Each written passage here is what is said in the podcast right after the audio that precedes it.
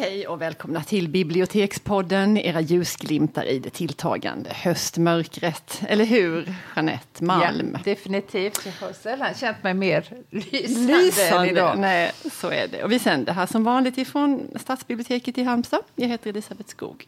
Och idag är ingen vanlig dag, för vi har en gäst hos oss idag. Idag har vi Cecilia Björkén Nyberg här från Högskolan i Halmstad. Och välkommen.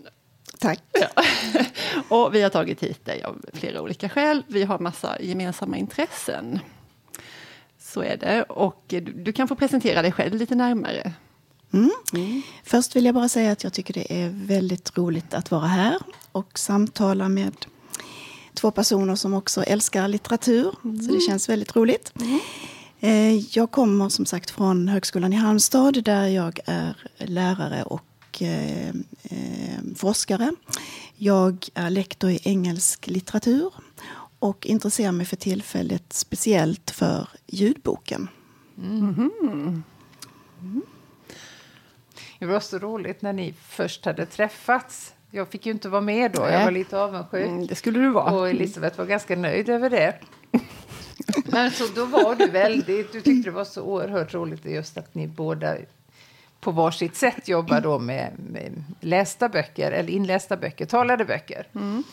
Det är inte så ofta du har någon som eh, delar ditt, eh, din passion för det här. Nej, nej, men det är jättesällan. Du- Jag var synnerligen upplivad av vårt möte. Och just att vi hade lite olika ingångar till det. Men, men den gemensamma nämnaren är ju det här med att, att lyssna på böcker. Att ta in dem genom öronen istället för att läsa dem.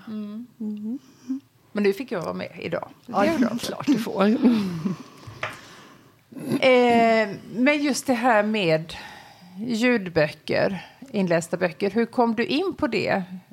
Kallar man det ett forskningsområde eller är det en del av eh, det du gör eller är det din huvudsakliga eh, Man kan säga som så att eh, jag arbetar, har gjort tidigare också i tidigare forskningsprojekt i ett fält som kallas för sound studies. Och det innebär att det är tvärvetenskapligt, så det är litteratur, i mitt fall då engelsk litteratur, men också teknologi, media, eh, man kan ta in eh, musikvetenskap har jag tidigare jobbat, jobbat med också i kombination. Eh, Så man kan säga att jag gled in i det här med ljudböcker eh, ganska bekvämt från ett tidigare forskningsområde då. Eh, där musik och skönlitteratur eh, hade beröringspunkter genom teknologi. Så det finns mycket som, som är gemensamt här. Är det ett växande fält eller hur? Ja, det skulle jag vilja säga att det är. Och speciellt genom eh, digitaliseringen, det digitala ljudet nu. Där man kan göra väldigt mycket med, med eh, eh, att remediera, så att säga. Det är det vi pratar om här nu när det gäller litteratur. Att eh, tryckt litteratur då blir eh, tillgängligt i ett annat medium, i ljud. Ah, Mm, men ska vi reda ut en sak? Vi är ju lite sådär... Alltså här i biblioteksvärlden då så skiljer vi mellan talbok och ljudbok. Och för oss är det jätteviktig skillnad och vi pratar ofta om det sådär. Men, men alltså det är ju ändå, för det, det låter ju som att det är samma sak. Eh, så tänkte vi kan reda i det en gång till. Ska vi göra ja, det, det Jeanette? gör vi gärna. Eh, Vad är det för skillnad om du börjar? Nej, men det vanligaste är väl att eh, personer som kommer hit frågar efter talböcker. Och då i alla fall jag är sån att jag utgår ifrån att de faktiskt menar ljudböcker. Så det, det, det, det måste man då först eh, ta reda på. Är det en talbok du ska ha eller är det en ljudbok? Och en ljudbok är ju en helt vanlig kommersiell produkt så att säga med en inläst bok. Ofta av en känd eh, skådespelare eller en Precis. känd röst av något slag. Och den köper vi precis som vi köper all annan media här och vi lånar ut den på samma villkor som allt annat. Ja. Ja. Medan då talboken Elisabeth, Ja. skötebarn. Min bebis, talboken. Jo, nej men då är talboken är ju producerad inte av några kommersiella krafter överhuvudtaget utan den är gjord för personer som av något skäl inte kan eller har svårt att tillgodogöra sig tryckt text. Och det kan vara allt ifrån att man har dyslexi eller att man är synskadad. Att man har kanske men, alltså verk, reumatisk verk eller någonting som gör att man har svårt att hålla i en bok. Man kan ha utmattningssyndrom som gör att man inte orkar läsa, man kan inte koncentrera sig så länge. Alltså det finns Egentligen är det man själv som avgör det här ja, hindret. Så är det. Och det är inte så att man behöver forsa iväg till biblioteket och visa upp något intyg på det ena eller det andra. Men däremot så, så första gången man lånar en talbok så får man tala om för den personal man möter ja. att jag lånar talböcker att, att, man vet vad det är för skillnad och att man är behörig. Man talar om det själv och det är ingen vi ifrågasätter inte det eller någonting. Men det behövs en, det är en teknikalitet i vårt system för att man ska kunna låna de här talböckerna så måste man vara inskriven som talbokslåntagare. Och sen så finns det en massa service kring det här som är så mm. fantastisk, mm. som nästan är värd ett program i sig. Men, men vad som har hänt de senaste, inte vet jag, sex, sju åren, det är att, man, att de här eh, talböckerna finns tillgängliga helt digitalt. Så man behöver inte gå någonstans och låna en skiva utan man kan få, få tillgång till den här stora databasen som heter Legimus där alla inlästa talböcker finns. Och då kan man själv ladda hem dem till sin mobil eller vad man nu vill ha dem. Och det är, det är fantastiskt bra. Det är verkligen... Det är revolution. Ja, Verkligen. Tänk kassettbandens tid. Tänk, band, tänk de trasslande kassettbanden ja. och tänk alla som studerar. Jag tror det här måste ändå vara den allra största skillnaden för dem. En gång har jag hört en, en juridikstuderande som hade varit med på kassettalbokens tid och hon beskrev hur hon hade fullständigt madrasserat sitt lilla studentrum. Men tänk lagboken i kassettboks... Mm. och, och hitta då, för det var ofta så skulle oh. man ju såklart till något särskilt ställe, någon paragraf eller någonting vilket moras att leta bland de här. Nästan till omöjligt. omöjligt. Och hon genomförde det faktiskt. Men eh, ja, men tänk alltså den skillnaden som det är nu då. Så ja. det har ju verkligen hänt fantastiskt mycket. Um, men ja, talböcker för personer som har, no som något skäl har svårt att tillgodogöra sig tryckt text. Mm. Ja vi kan släppa det nu. Ja, det, väldigt det har vi väl gjort klart. Vi kan återkomma med en sån här uppföljande repetition ja. var sjätte månad eller så. Mm. Eh, men vi antar ju då, Cecilia, att du har ett litteraturintresse som förde in dig då. Dels att du har ett intresse för det engelska språket och dels litteraturen. Hur började det intresset? Mm, för just engelsk litteratur eller? Ja, ja. ja, vi kan eh, bena ut det var för sig om du föredrar ja, det. Om jag går långt tillbaka i tiden så var jag väl som många barn som tycker om, alltså som slukar böcker och eh, mm. jag läste väl Tolstoj till exempel när jag var väldigt ung innan jag kanske riktigt förstod vad jag läste och så. Men engelsk litteratur kom jag väl eh, in på i och med att jag började studera engelska eh, som akademiskt ämne. Och, mm. eh, då fastnade jag faktiskt av en slump för eh, D.H. Lawrence som är min, ja, eller var i alla fall min favoritförfattare. Finns mm. väl ständigt med på något vis. Och det är intressant eftersom vi talar om remediering idag, alltså man går mellan olika medier, det är att jag såg en film eh, som bygger på hans roman Women in Love från mm. 1920, Kvinnor som älskar. Och eh, jag blev helt fascinerad av eh, själva berättelsen och eh, började sedan läsa in mig på, på hans totala produktion och har också mm. disputerat på, på honom. Så att mm. det var en, en tillfällighet som gjorde att jag kom in på just på det. Och sedan har jag stannat kvar lite grann i den tiden, tidigt 1900-tal och intresserat mig för det. Och delvis på grund av att det skedde väldigt mycket i den teknologiska utvecklingen då. Att mm. det finns liksom det en tid mellan det viktorianska och det mer moderna så att säga. Och eh, jag tycker det är en intressant brytningsperiod också när det gäller genusfrågor, mm. hela suffragettrörelsen och så. så att det är en intressant period och har gjort att jag har sysslat ganska mycket med, med den. Mm. Ja, mm. eh, det är ingen sån där avgörande händelse. I, vi har vi brukar alltid ställa den här frågan och när våra intervjuobjekt har tänkt efter ett tag så är det många som har så här att jo men det var den gången eh, jag gick in på bokbussen och den här boken såg så spännande ut. Ingenting sådär som du kommer ihåg att du blev uppfylld av litteraturen som barn. Eller som ung. Eller ung. Nej, den fanns nog med som en någonting hela med, tiden, kanske. Ja. tror jag. Ehm, Och, ehm, men jag hade inte så många att eh, prata med om litteraturen när jag var väldigt ung och det gjorde att jag tycker det är väldigt roligt nu. Ja. Eh, Så, så att jag, det har nog funnits med hela tiden, Ja. tror jag. Det var, var det med Lawrence som, som du blev så liksom, tagen av när du läste honom? Ja, det var som sagt den här eh, tidsandan tycker jag var väldigt spännande. Och sen tycker jag ju naturligtvis att han är intressant som eh, författare eftersom han kom från en arbetarbakgrund och eh, eh, kämpade liksom för att bli hörd och så. Och sen naturligtvis också den här relationsproblematiken som finns i alla hans romaner mellan män och kvinnor. Det tycker jag är oerhört intressant. Och hur, hur han eh, hanterar den. Eh, sexualitet och sådana saker som är mycket... Jag tyckte också när jag var ung att han var väldigt duktig på att beskriva det kvinnliga, den kvinnliga erfarenheten. Men det har jag lärt mig efter eh, hand att jag gick i en fälla där. Ju mer genusmedveten jag har blivit. Så att jag har kanske en lite mer kluven relation till honom idag. Men eh, Hur togs han emot när han, eh, i av sin samtid? Eh, ja, han eh, togs väl emot eh, bra kan man säga. Att det var ju ändå en, en, en ganska ny eh, situation med en, en, en eh, författare som kom från en bakgrund, en, en gruvarbetarbakgrund och som lyckades ta sig upp så. Eh, så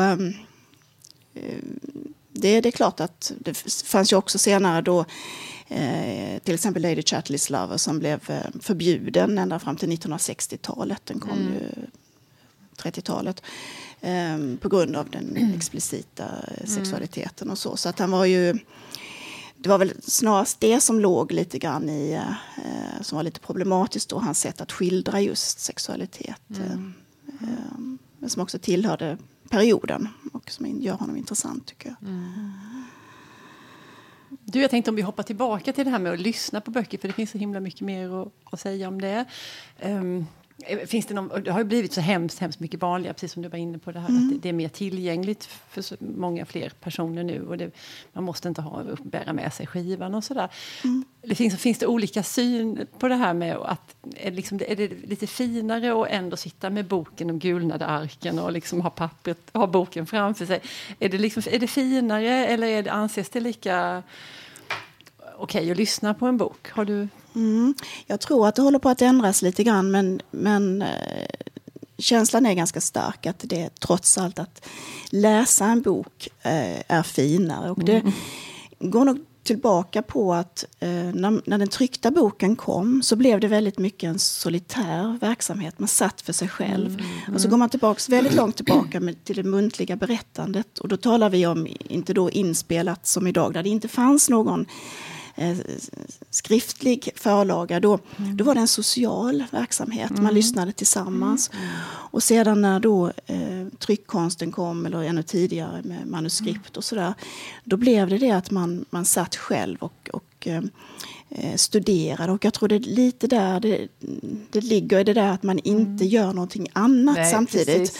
Utan nu är det här att man, man kan multitaska då, att man kan diska samtidigt som man lyssnar och så. Och det gör väl att det kanske inte anses vara li- riktigt lika fint då. Eh, Nej. kanske. Det borde på ett sätt nästan vara tvärtom när vi lever i en tid där man ska... Ska göra Man får inte mycket. vara overksam, sitta och liksom slösa bort tiden bara genom att Nej, läsa. precis. Men jag tror också det här med hur man djupläser eller ytläser. Att den, eh, det finns en, nog en, en tanke om att man djupläser mer när man sitter i fåtöljen. Medan eh, det inte alls behöver vara så därför att man är ju eh, kanske mer mottaglig när man är i rörelse, när man springer, tränar eller sitter på tåg Men och ser... finns det några undersökningar som eh, har undersökt just upplevelsen, Ja, om de, den ja. skiljer sig åt mellan när du läser och när du lyssnar? Ja, det finns det. Och, Ja. och, eh, där visade sig just det att, att man eh, att man mycket väl kan ta, ta in eh, och kanske ta in det på ett annat sätt när man Ja. eh, inte... När så att säga man kan... Att blicken är fri och man kan röra sig på ett, på ett helt fritt. Att det finns ett värde i det som gör att man då kan uppleva det på ett annat sätt. Också att man kan förflytta sig och, och kanske ha en annan bakgrund eh, gör att, man, att det ligger, kan ligga i bakgrunden och påverka själva upplevelsen utav rösten. Eh, att man är på olika ställen så att säga. Eh, att det tränger igenom eh, den uppläsarrösten då så att det påverkar upplevelsen.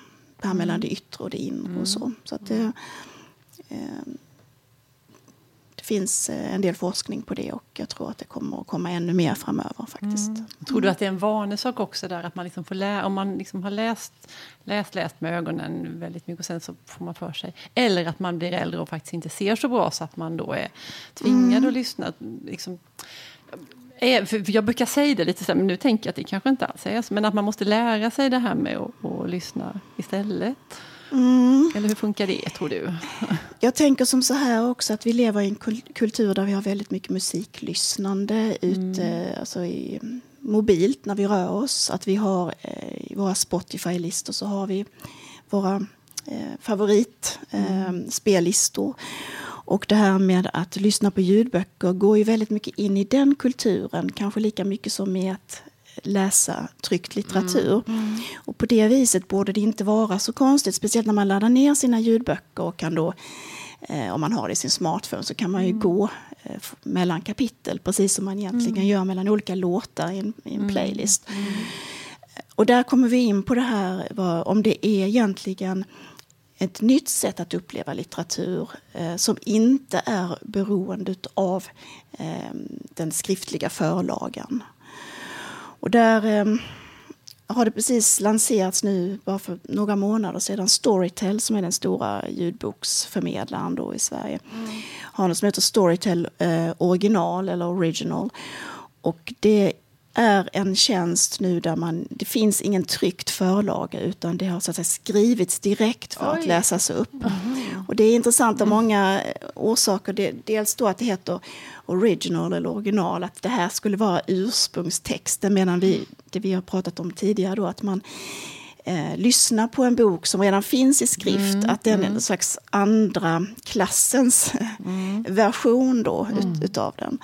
Eh, medan här går man tillbaka och tänker att det här är den ursprungliga, vilket då egentligen inte är korrekt för att den har ju funnits i skrift, men för författaren, men inte för oss som, som Men läsare. skulle man kunna tänka sig att om någon bok slår igenom väldigt väl då, Mm. uppläst via Storytel, att den skulle kunna tryckas efteråt? Att man tar det den vägen Ja, istället? det är ju ett intressant scenario, eh, absolut. På vilket sätt kan en sån bok skilja sig då från en som är mer än att den inte finns som tryckt? Är den skriven på ett, eller ja, är den gjord på ett annat sätt då för att den som har producerat den har tänkt att den, inte, att den ska lyssnas på och inte skrivas? Jag tror i det här fallet så är det nog framförallt alltså, tiden, den är inte så lång. Den är egentligen som en novell. Den ska kunna konsumeras på en timme ungefär. Det är den ramen som finns. Och sedan har man ehm, lanserat också som någonting som är väldigt spännande, någonting som uppslukar oss. Och det är väl också det på det sättet som ljudboken har lanserats ganska mycket. Och det går också in i det här med att man konsumerar eh, litteratur som någonting som är lite fult, att det är lite flykt från verkligheten, att man nästan rör sig från en ljudbok till en annan och lyssnar och lyssnar och lyssnar. Man kan aldrig få nog. Och det där är någonting som har funnits med eh, långt tillbaka eh, när jag har sysslat med eh, musikteknologi i början av 1900-talet så fanns det också med att ju, ju tillgängligare någonting blir desto vad ska man säga, lite vulgärare blir det och desto mer vill folk ha. De får liksom inte nog.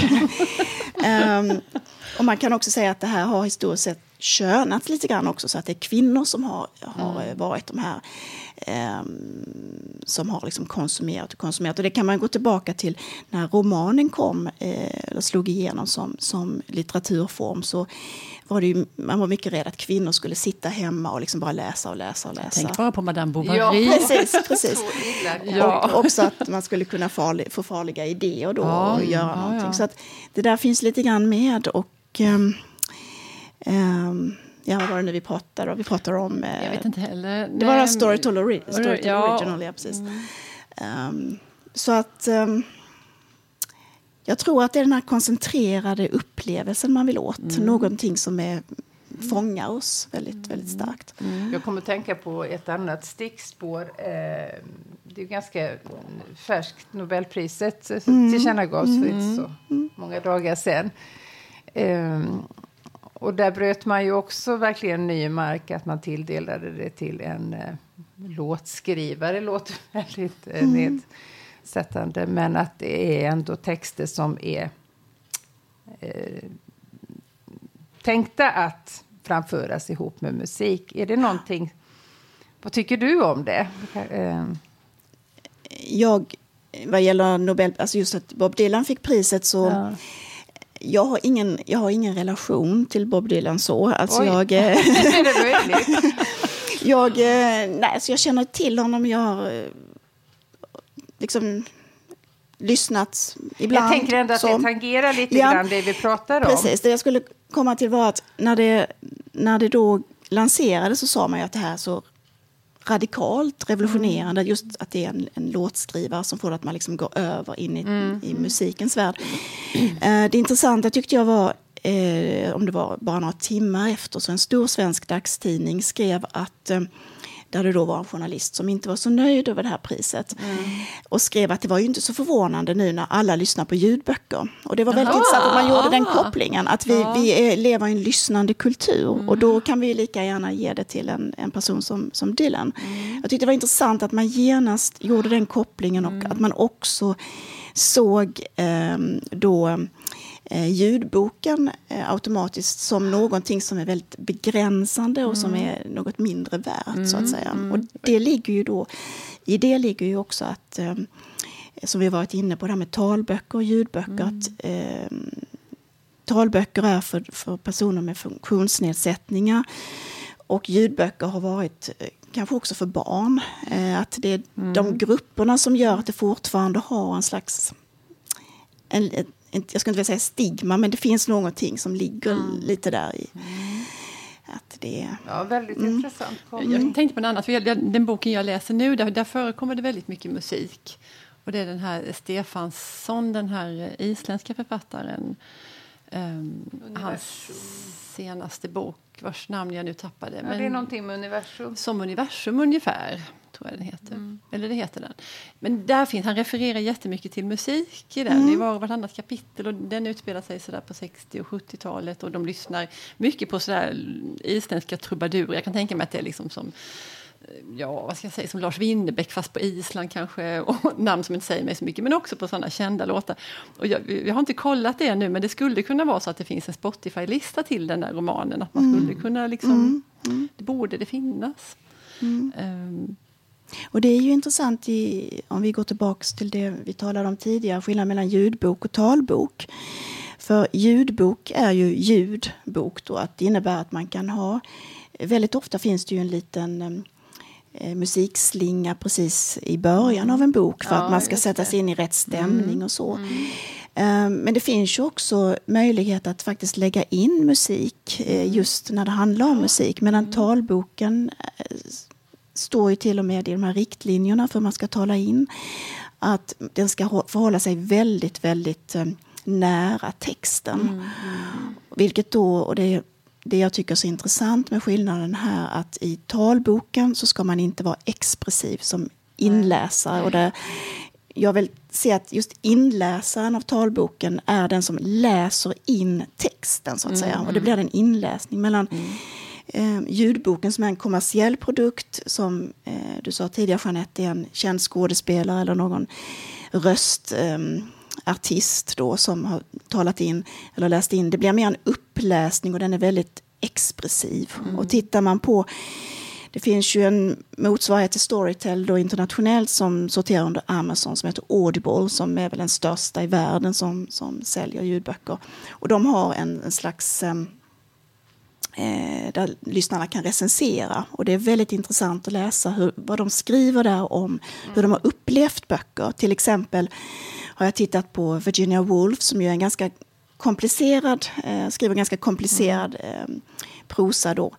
Eh, där då infödda, alltså engelska eh, lyssnare har skrivit att de har aldrig riktigt förstått, eh, för det är ju ganska svårt att veta vem som talar när och sådär. Mm. Men i och med att rösten då eh, tydliggör detta mm. så blir det mycket enklare att förstå. Mm. Och det är just expressiviteten där som är en, en, en väldigt eh, viktigt verktyg. Mm. Och det där förvånar mig lite grann att talböckerna inte ska, att man inte ska göra så. Mm. Utan att de ska vara så neutrala som mm. möjligt. Mm. Det kan tänkas att, att det är sånt som kommer att förändras. Ja. För det här tror jag, eller som, jag har förstått det så har det varit så sedan urminnes tid att det har varit mm. väldigt viktigt det här med den här neutrala inläsningen och, och mm. argumenten har varit då att man inte ska tolka texten.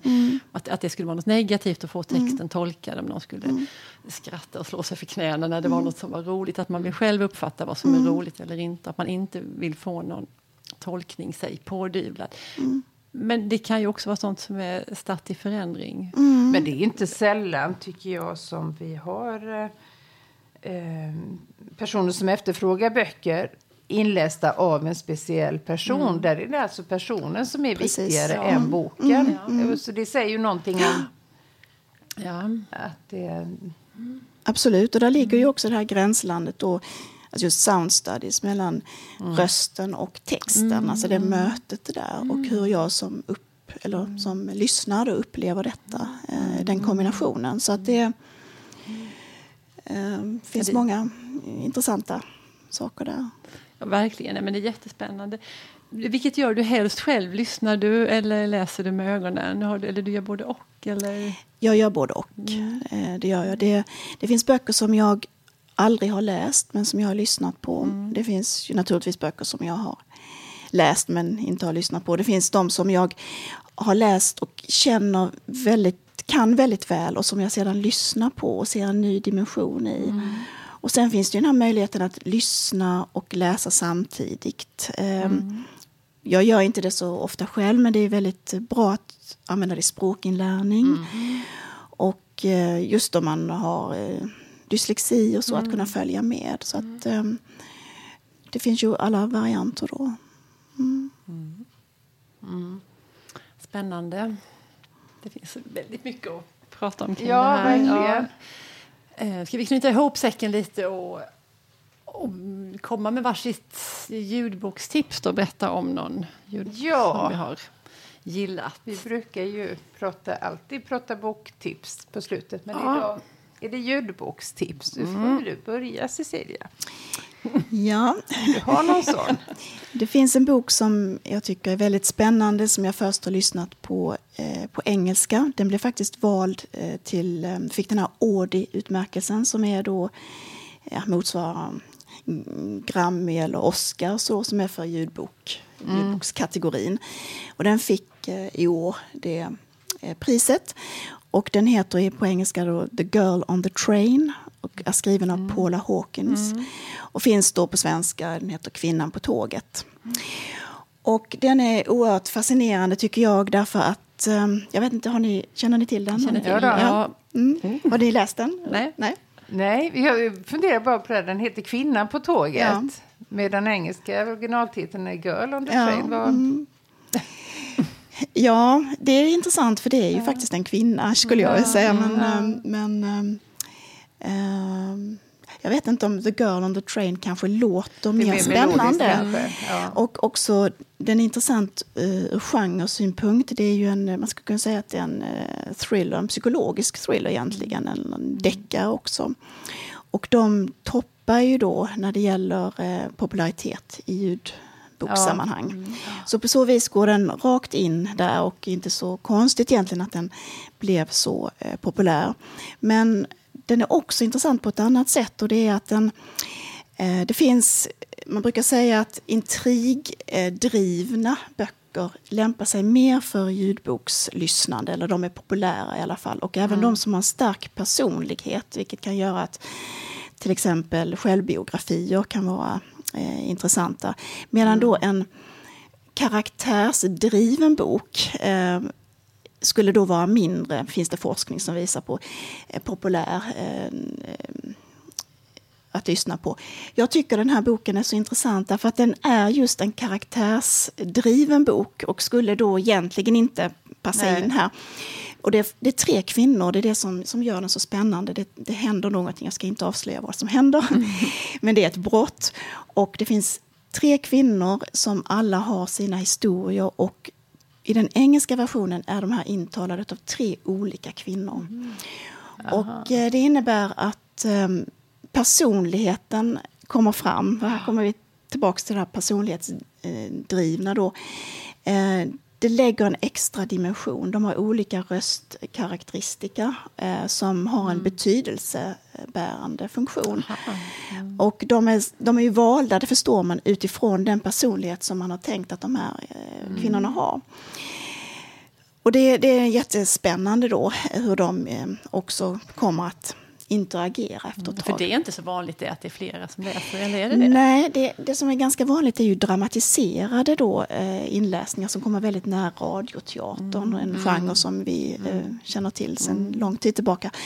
Eh, men de här dramatiseringarna finns ju, men det här är ju då att man har alltså flera olika berättare och de här är skrivna i första person och i dagboksform också kan man säga. Eh, I den svenska versionen, den kommersiella versionen, ja.